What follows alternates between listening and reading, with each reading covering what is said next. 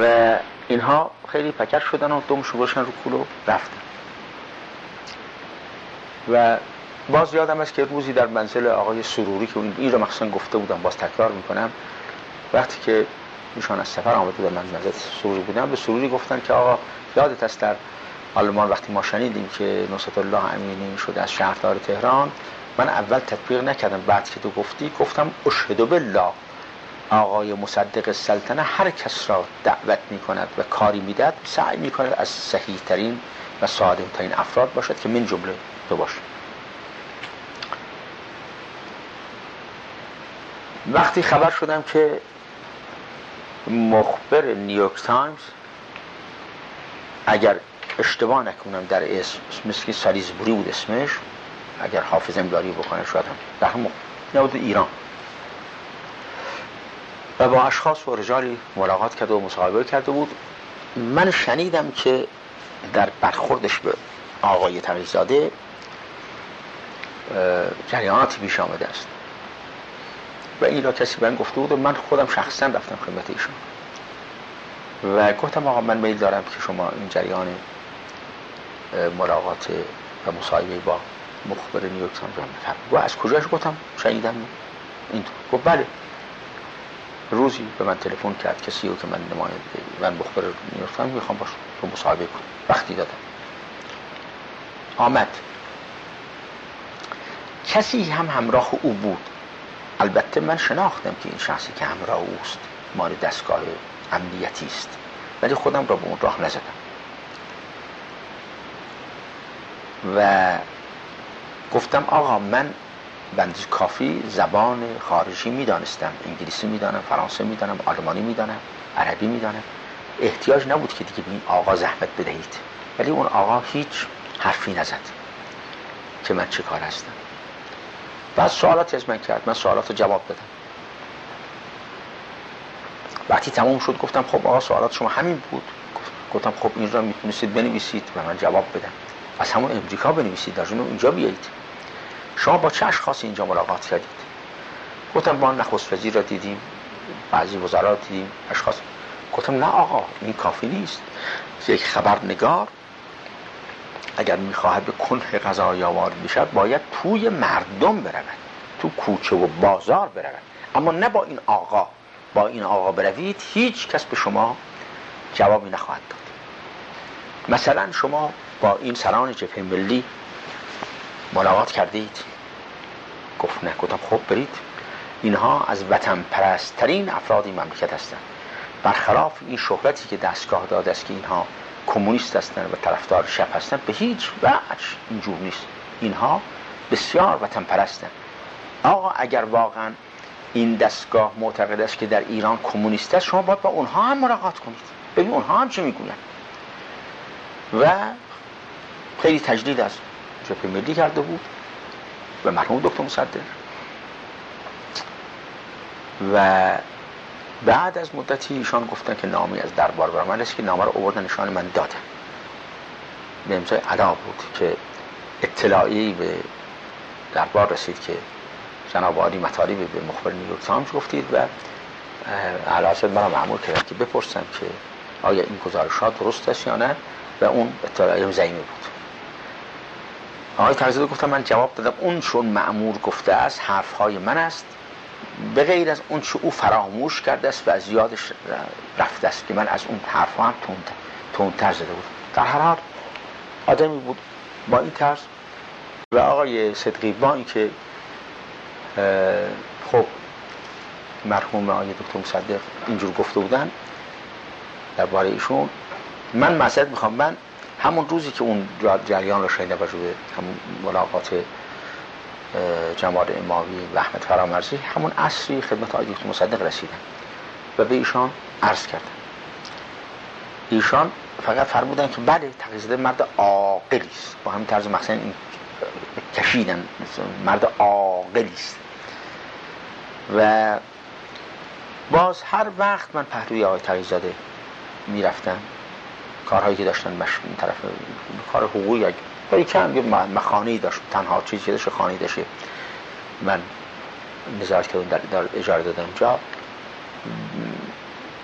به خانمش می‌گفت که ادیت تو هر کاری بعد از من هست به فلان کس رجوع کن. و بعد کسی که مورد اعتماد آقای دکتر مصدق است این باید مورد اعتماد همه باشد و و میگو آقا می‌روید خدمت ایشان عرض سلام و اخلاص مرا حضور ایشان عرض کنید. من بودم که برای یک پنی در خانه این انگلیس ها رفتم و دست رد به سینه ماست. ما هر چه داریم از دولت سر اوست. وقتی روزنامه نگاه می‌کرد به آیدات نفت رو هر چه داریم از دولت سر اوست. و حتی آقای دکتر خدا میدن یک روز گفتن آقا من یک چیزی به شما بگویم. مصدق سلطنه صد سال برای ما زود بود. این حرفی بود که تقییزاده که آقای دکتر مصدق نسبت اون این حرفی بود که دکتر که مصدق سلطنه صد سال برای و همیشه نهایت احترام. بعد از مرگ دکتر مصدق هم نامه خیلی عالی نوشت. ایشان برای خانواده دکتر مصدق و تسلیت گفت. همیشه احترام می‌کرد. همیشه نهایت احترام را ایشان داشتن و مرد حالا من یک مطلب دیگری بگم. پس ایشون که سخت از مواد این توهین بشه. اصولا آقایون اهالی آذربایجان یه مقداری صرفجو و مقتصد هستن. و بعد هم اشخاصی که اصولا اولاد ندارن هم اینها نمی‌دونم به چه مناسبت اینها این هم یه قضیه که متأهلن اولاد ندارن. تغییزات آذربایجانی بود و اولاد هم نداشت ولی عجیب نظر بلند بود. یادم از یک روزی در مدیر شرکت افسد آمد و پهلویشان خب ایشان رئیس مدیر افسد بود. گو آقا این ما حقوق مرا حق و زحمی مرا خانم نفهم است. این را به این راننده سابق من که شنیدم وضع زندگیش خوب نیست به او بدهید. رسید هم نگیرید. از این کارها هم داشت. از این کارهایی که مثل مرحوم ده خدا که او که او که دیگه عجیب اون بیافت قرض می‌کرد و میاد به فقرا به مردم می‌داد. قرض می‌کرد با منفعت. مرحوم ده خدا. این اون چیز که من از آقای تقیزاده می‌دانم و خدایش بیاموزد خیلی مرد خیلی عاشق ایران بود علاقمند به ایران و بعد هم محقق بود. واقعا به تمام معنا یک محقق مثل محققین اروپایی. یک سطر نمی نوشت مگر اینکه با دقت هر چه تمام تر باشه. مثل مرحوم علامه قزوینی که اونجور وسواس داشت در نوشتهاش و سعی داشت مثلا در همین کتابخان در مجلس سنا هم که ایشان رئیس سنا شده بودن اونجا کتابخانه تأسیس کرده بود. آقای دکتر زریاب خوبی دکتر زرین کوب و برده بود کتابخانه رو اونها را مسئول کرد. و تمام کتبی که راجع به ایران در دنیا تعریف شد دستور بود که بگیرم در این کتابخانه باشه ایشون عضو فراماسون هم بودن آقای اینجور که در کتب هست بله عضو فراماسون بوده. متها فراماسونی بود که نمی‌دانم چطور بود که این اواخر این دار دسته فراماسونی اخیر قبولش نداشتن. نمی‌دونم چطور چون اون جنبه ملی اگر این لغت کسروی را بدونی ملی گرایی داشت به طوری که وقتی که مرد هیچ شک از فراماسونی ها در تشکیل جنازه اون نیامده بودن. و این رابط پیش هم دیگه ارتباطی با همین آقایون مثل شریف امامی چون دار دارسی عوض شده بودن شریف امامی بود دکتر لغمان اتهم و دکتر سعید مالک سعید مالک در مدت او رئیس کل لوش و حرفا بود. و کنار بود. چند نفر از اینها بودن که مثل قبلا در فرانسه مثل ابوالحسن حکیمی دیگران اینها کنار بودن دیگه بازیشون نمی گرفتن چرا بنده نمی‌تونم چون من در فرانسه نبودم بودن ما تو صحبت هایی که با سایر آقایون کردیم ایشون گفتن یکی از آقایون که من رو نمی‌خوام اسم ببرم بله. گفتن که آقای تقیزاده و آقای محمد علی فروغی و آقای دکتر مصدق و اینها عضو فرانسون بودن. علا تحقیق آقای دکتر مصدق نبودن. آقای دکتر مصدق کرارن من ازشان پرسیدم عضو فرانسون نبودن. جمعی این را آقای رائین برای اینکه کتابش را اجازه بدن دربار و چاپ بشه فران برای اینکه با اونها هم بستگی داشت بدون تردید جمعیتی بود به اسم آدمیت جمعیت آدمیت که هیچ ارتباطی به فراماسونی نداشت. اونها تو جمع جمعیت باید برای خودشون میشن قسم بخورن پنهان باشه فران باشه که مرحوم عباس قلی آدمیت پدر آقای فریدون آدمیت تمور آدمیت مؤسس بود. و شاهزاده از سلطان پسر مزفر شاه که قومخش آقای دکتر مصدق بود یعنی خواهر دکتر مصدق خانم دفتر المروج زنش بود. او آقای دکتر مصدق معرفی کرده بود در همون چیزی هم که در روزنامه در کتاب فراماسونی رامین چاپ شده. او نوشته که برای ایشون رو معرفی کرد جمع ایشون عضو جمعیت آدمیت بودن اونم خیلی کم و این جمعیت آدمیت جز فراماسونی نبود. مسلما. حالا که اشاره فرمودیم به جمعیت آدمیت تا اونجایی که من اطلاع دارم چون اطلاعاتی درباره این جمعیت روی نوارهایی که ما داریم ثبت نیست. شما اطلاعاتی دارین لطف بفرمایید و اونو برای ما توضیح نه اونو من اطلاعات زیادی ندارم و انشاءالله آقای تحمس آدمیت میاد ایشون دیگه بهترین. یا می‌تونید بنویسید به تهران و آقای فریدون آدمیت به خود تحمورس اونها توضیحات بیشتری بدن. خیلی ممنون. اطلاعاتی که شما و آشنایی که با آقای علی دشتی داشتید. نه آشنایی بنده زیاد آشنایی نداشتم. ایشون آدم بسیار بدی می‌دونستم و مرد صاحب قلمی بود خب قلمش خیلی خوب بود. موقع در, جوانیش اعتماد به نفس مجلس روزنامه شفق هم خوب بود. بعد وکیل مجلس شد. و بعدم مدتی بیکار بود. زمان رضا هم مدتی ایشون رو کردن رئیس اداره سانسور مطبوعات در شهربانی. و بعدم باز بیکار بود یه تو خیابان رضا شاه میره بیکاره وکیلش می‌کنه که دو نفر که شاه رضا شاه دستور رو بیان وکیل بشن یک سری یعقوب انبار بود که دشتی بود که شروع کردن فوش دادن و نمی‌دونم چمدان هایشون رو به جدید فران کنید. نه آدم بسیار بی ربط سابقه معمم بوده نه؟ بله بله بله امام عکس با امامش همه جا هست بله خانه مومن بله بله و بعدم این کتاب آخر کارش کتاب 23 سالی بود که مسلل تحقیق ایشان نوشتن با کمک کسی که الان بیچاره زندان است من نمی‌خوام اسم او را ببرم ناراحت بشه و داری کتاب کاری کتاب کتاب. شما درباره آقای عباس مسئولی چه می‌دونید و چه اطلاعاتی راجع به ایشون دارید؟ اون اطلاعاتی همه مردم دارن راجع اطلاعاتی نخه نخ و درباره آقای حسن علی منصور چی؟ حسن علی منصور و پدرش هر دو دوز بودن و کثیف بودن و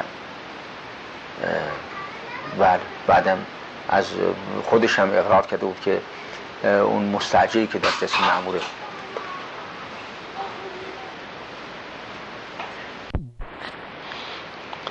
بله آقای حسن منصور به وسیله اون کسی که مستعجر شد امریکایی که اسم روسی هم داشت اسمش یادم نیست او رو لاسه کرده بودن آمد نخست وزیر شد خوچی بازی و بعدم قیمت بنزین رو بعد کرد دو برابر رو که بعد اتصاب کردن و اتوبوس رو شکستن و بلا پاسه قیمت همه بنزین همون قیمت سابق متا قیمت رفت بالا و بعدم توی کشته شد.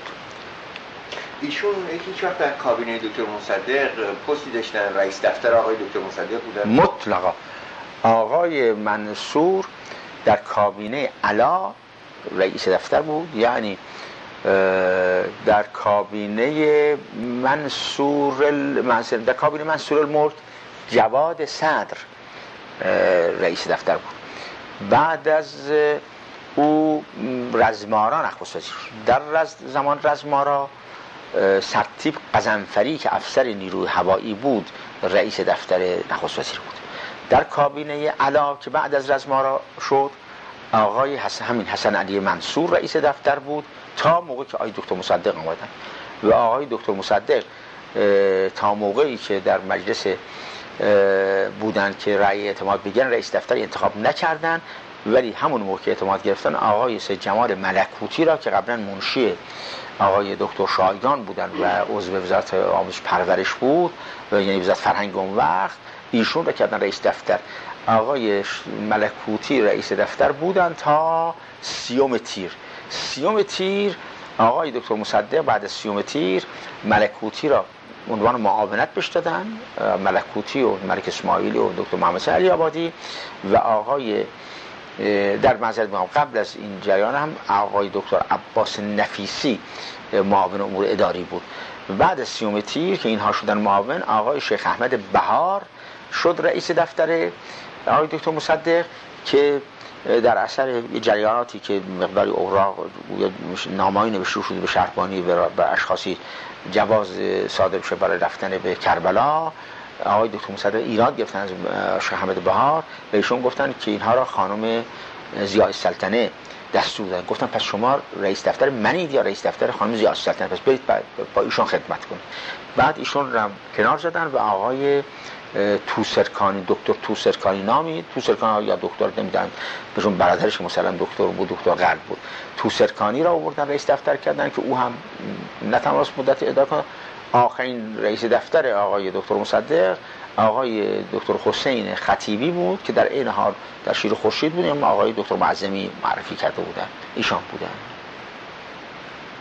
آقای امیری تاریخچه این شورای نخست وزیری چیست این در واقع در چه تاریخی تشکیل شده و طرز کارش چی بوده؟ آیا من این عنوانش رو درست میگم؟ این شورای نخست وزیری بود؟ بله اون شورای عالی نخست وزیری آقای دکتر مصدق نظرشون این بود که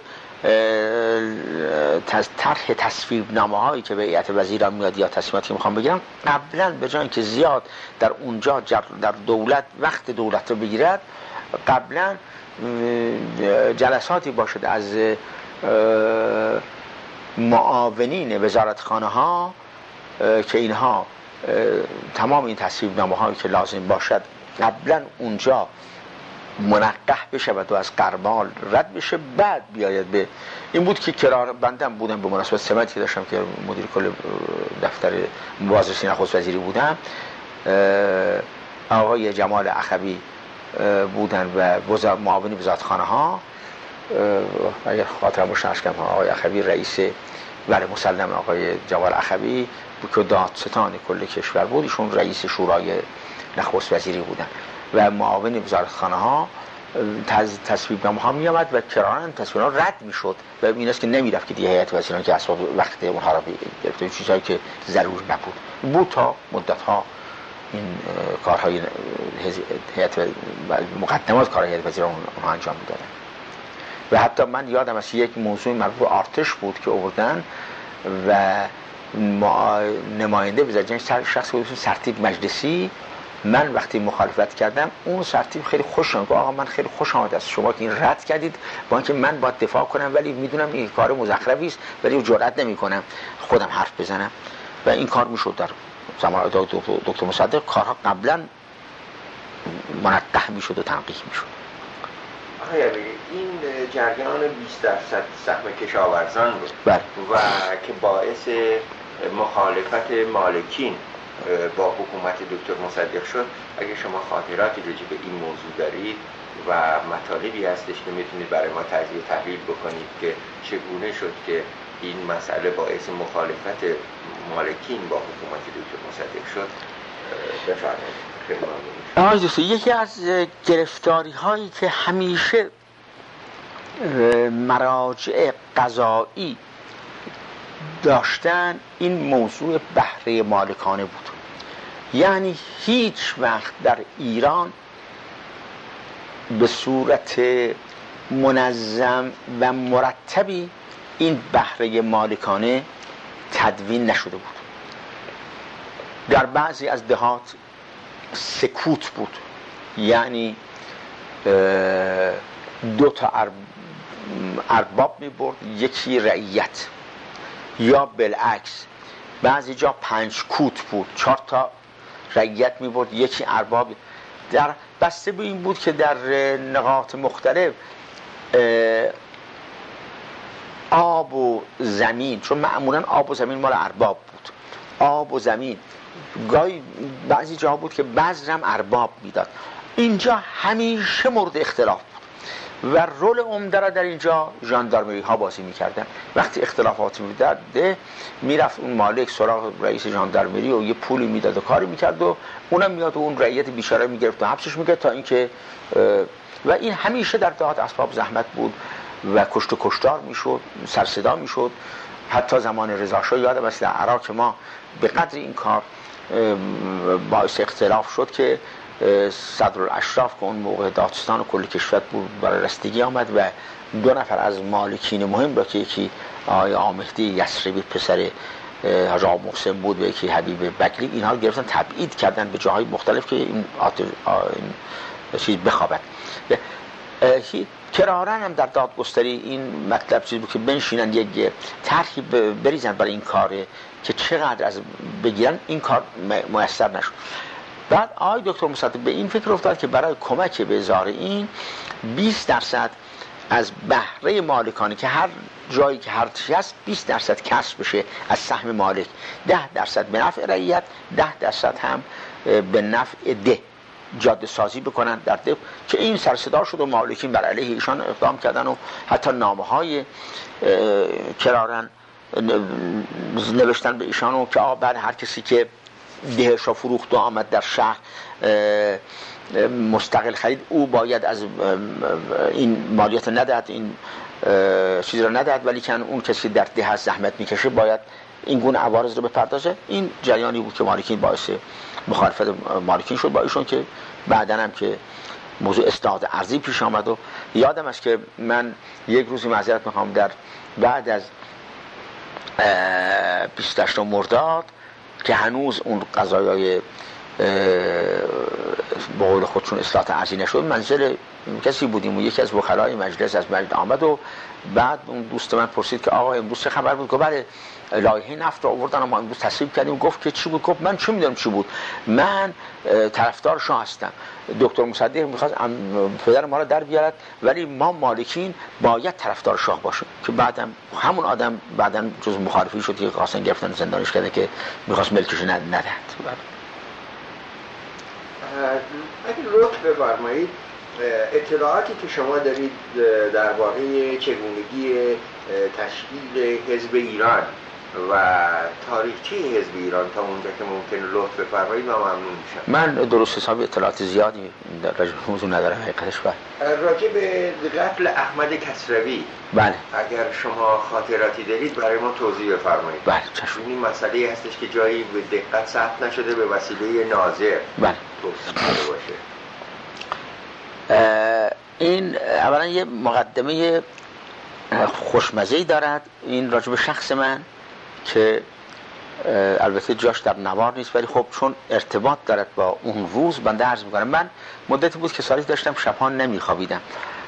دوستی داشتم خدا بیا مرزد دکتر نوربخش که من به او خب خیلی رفیقم بود و بهش گفتم گفت که تو صبح که می‌خوای بری سر کار بیا من یه آمپولی می‌زنم که این آرام بخش باشه چی باشه؟ فلان باشه. و این آقای دکتر نوربخش خدا رحمت کند ضمن تریاکی ها را معالجه می‌کرد.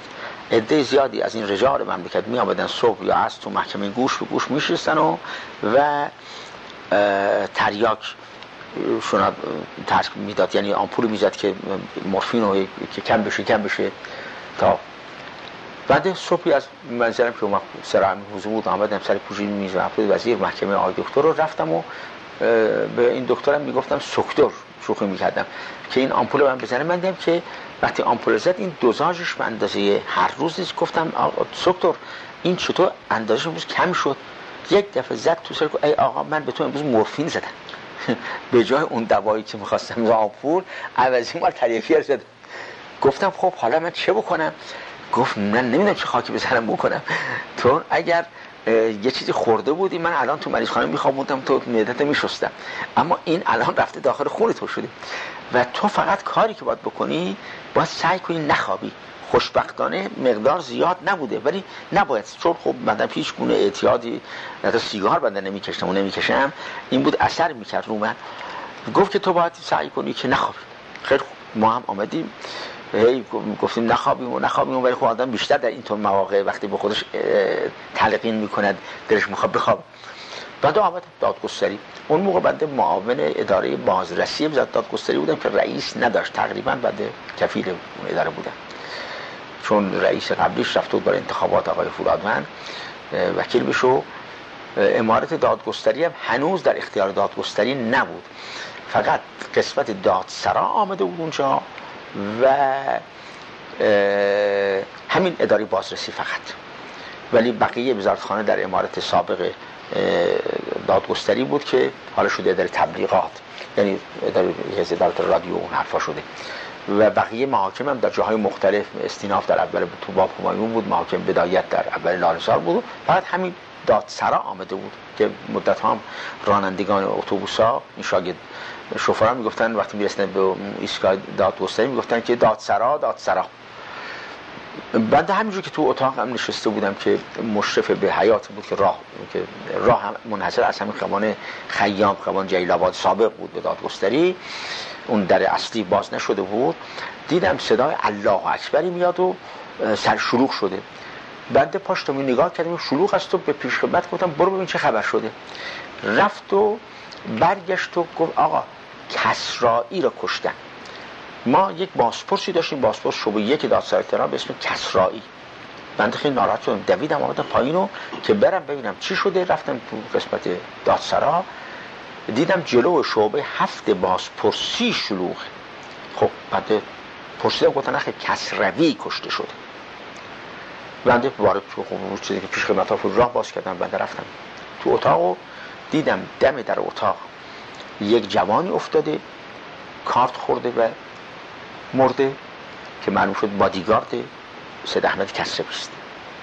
و وسط اتاقم کسروی افتاده شکم از شکمش مقدار زیادی روده و درسته بیرون آمده دندان مصنوعیش افتاده بیرون و فوت کرد. و زیر میزم آقای بلیغ بازپرس شبه هفت قش کرده افتاده. بنده آقای بلیغ را با پیش خدمت ها کشیدیم بیرون و بردیم اتاق دیگه و دادستان تهران آقای مجلسی بود. آمدن و بعد تلفن کرد ایشان که خود بندم بودم تو اتاق. تلفن کردیم به فرماندار نظامی چون جرمی واقع شده بود مربوط در سرایت فرماندار نظامی اون وقت سرهنگ یا سرگرد و سرگرد بود سرگرد شجره از دادسرای حکومت نظامی آمد. بنده کاری کردم تلفن کردم به وزارت دادخانه و گفتم چنین وضعی شد. رخ شما اجازه بدید ما امروز دادسرا رو تعطیل کنیم. یعنی کسی دیگه راه ندیم بنده چند تا از این منشیات دم در نشون دم که اختیارهایی که من روش بنویسن که به مناسبت حادثی که واقع شده دادسرا تعطیل تجدید بشه. که مثلا اگر اشخاصی را خواستن در ظرف سه روز بیان اگر احیانا نمی نوشتن که آمدن ممکن بود طبق مقررات جلبشون کنن برای اینکه این کار نشود این کار ما سپردن بکنن و بعد جلو این راهرو شعبه هفتم بنده بستم پیش خدمت های دادگستری گذاشتم که کسی نره تا تکلیف جنازه ایشون معلوم شد. یه وقت جوانی آمد و مشت زد و صفا باز کرد. و رفتم آقا چه خبر چه گفتن گاه کجاست؟ پدر من کجا افتاده؟ گفتم پدر شما که گفت کسروی من در سلام بهشون کردم. معلوم شد آقای جلال کسروی پسر کسروی. تسلیت گفتم. و خب او را من گفتم توی اتاق و دید جنازه پسرشون. معلوم شد که اون روز کسروی را برای ادای توضیحاتی برای توضیحات راجع به همین کتاب شیعیگریش و ظاهرا احانت هایی که به هم امام جعفر صادق شده زیادی باسپورس احضار کرد. البته این احضار کردن او در خارج منعکس شده بود و بنابراین دسته فدایان اسلام می‌دانستن که کسروی اون روز به دادگستری خواهد آمد. یک روز هم همین آقایانی که اون روز آمدن راز قتل کسروی شدن امامی ها در درشته به کسروی حمله کرده بودن در ولی اون روز به طوری که خود بلیغ بعدن به من گفت من از پرسیدم گفت که وقتی که کسروی نشست و من شروع کردم که از او تحقیق بکنم فعیزن دو نفر وارد شدن. یکی آمد بالای سر کسروی با کارد آخته به گردن ایشون زد و وقتی که کارد زد اون بادیگارد کسروی که اون دمی در نشسته بود از این به قول ما عرب گفتیم پیشتو از چیزهای روسی داشت بلند کرد و که این زارب را بزند. ولی برادر این امامی که دم در بود او با کارد زد به دست اون حداد پور اسمش حداد پور بود اگر حافظ یاری که او کرد و چیز که دست این تکان خورد به جایی که این گلوله بخورد به زارب کسروی خورد به شکم کسروی.